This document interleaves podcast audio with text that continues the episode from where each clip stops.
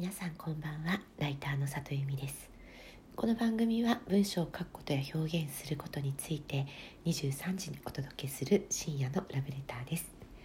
えー、すごいお久しぶりになってしまいました、えー、皆さんお元気だったでしょうか？すいませんのこのこと戻ってまいりました、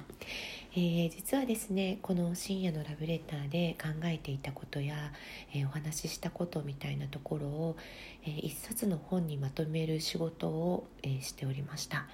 え昨年発売した「書く仕事がしたい」という本なんですけれども、まあ、そこでですね一度こう文章を書くことについてこう考えたことというのをですね自分の中では、まあ、書ける限り表現しきったって思ったところがあって、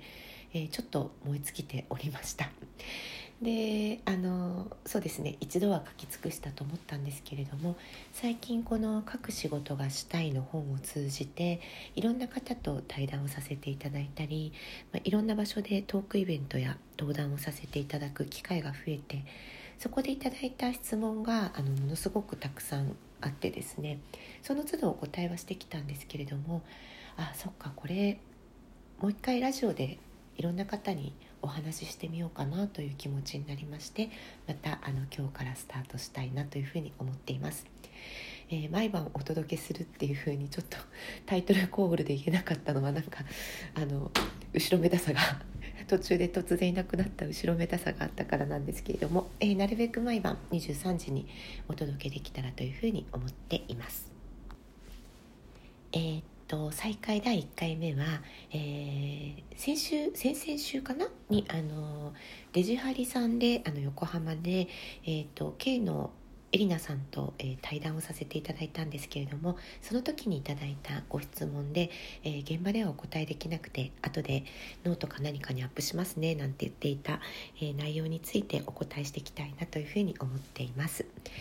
えー、質問です、えー、ノートにて書評の投稿を続けられた際はどのように既存のお仕事と両立されていましたか？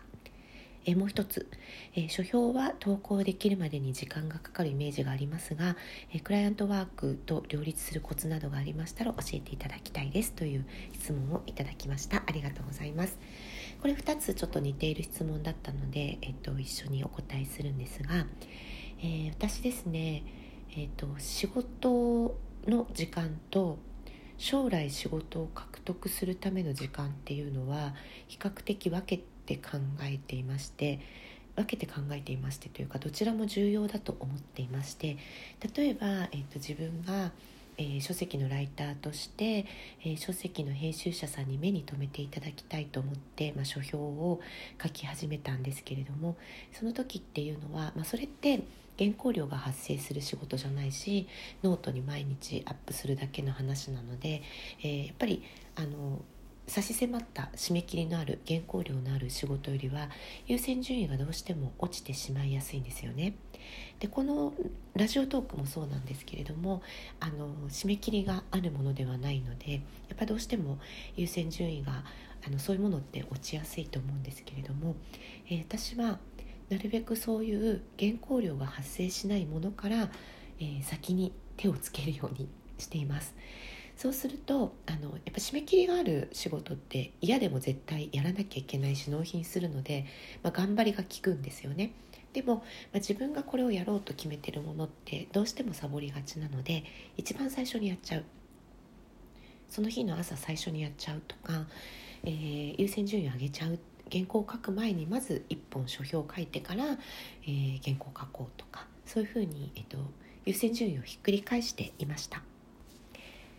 とあのその流れでお話ししますと私あの書籍の持ち込みみたいな、えっと、企画企画を持ち込んで、えー、書籍をこんなのどうですか？って出版社さんに持ち込むことをよくやっていたんですけれどもそれもですね企画ができたら持ち込もうと思ってるとなかなか優先順位上がらないので、えっと、もう先に編集さんのお時間をアポ取らせていただいてこの日に企画を持ち込ませていただきたいんですけれどもってお話ししてそこから締め切りを自分で作って、えー、頑張って企画を書くっていうようなこともしていました、えー、ご参考になったら嬉しいです、えー、明日からも、えー、皆さんの質問に一つずつお答えしていければなというふうに思います、えー、今日は来てくださってありがとうございました、えまたここで皆さんといろんなお話ができたら嬉しいなと思います。ライターの里由美でした。またね。